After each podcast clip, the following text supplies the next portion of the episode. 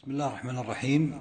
أخذنا في الدرس الماضي نهاية المشهد العظيم والموقف الذي يعجز اللسان عن وصفه من صبر إبراهيم على قدر الله وأمره ومن صبر ولده إسماعيل حينما أمر الله جل وعلا إبراهيم أن يذبح ابنه. فقال الغلام يا أبت افعل ما تؤمر ستجدني إن شاء الله من الصابرين. ثم صبر. ومضى إبراهيم خليل الله يقضي أمر ربه سبحانه وتعالى حتى إذا أراد ذبح ولده حيل بينه وبين ذلك ثم كما قال الله جل وعلا وناديناه أي يا إبراهيم قد صدقت الرؤيا إنا كذلك نجزي المحسنين.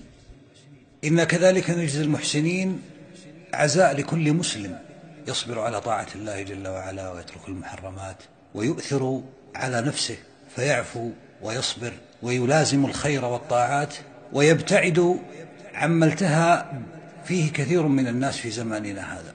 فإن الدنيا ولا سيما في زماننا هذا حلوة خضرة. افتتن بها كثير من الناس. زين للناس حب الشهوات من النساء والبنين والقناطير المقنطرة من الذهب والفضة والخيل المسومة والأنعام والحرث. ذلك متاع الحياة الدنيا. والله عنده حسن المآب. وهذا كله متاع الحياة الدنيا. أما إبراهيم فقد قدم ولده الذي رزقه على كبر طاعة لله واستجابة لأمر الله. نحن ذكرنا هذه القصة من ضمن بر الأبناء بآبائهم. أيها الإخوة الكرام وأمام هذا المشهد العظيم لنقف مع أنفسنا ونتأمل حال كثير من الصالحين قبل غيرهم في برهم بآبائهم وأمهاتهم. يجد بعض الأبناء سببا ليعق والديه أو ليعق والده أن يقول تركنا ونحن صغار ولم يهتم بنا. وإبراهيم قد ترك إسماعيل في واد غير ذي زرع مع أمه. فإن قال قائل ولكن الله الذي أمر ولكن الله الذي أمر فإن الله هو الذي أمرك أن تبر والديك ولو كان كافرين.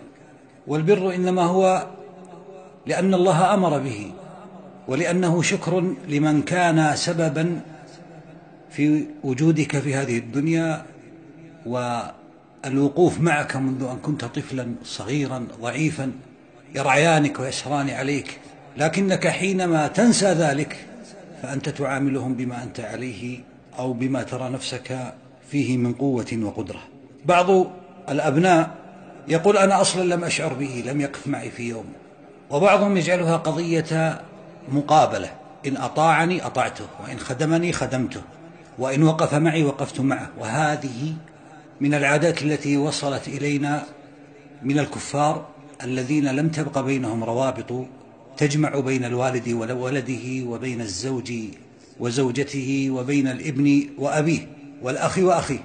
فلا يبلغ الشاب أو الفتاة ثمانية عشر عاما حتى يخرجوا من بيوت أهلهم ثم لا يكادون يرونهم وقد تمضي السنوات تلو السنوات فلا يعلم أحد بهم شيئا.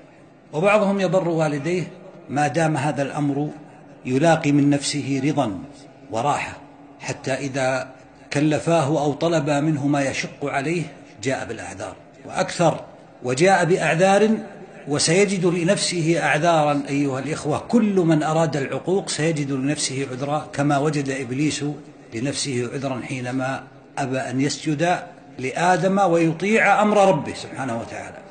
والحجة لا تغيب عمن أرادها ولكن المسلم المؤمن الصادق هو الذي يقف أمام الحق ولو كانت نفسه لا تشتهي.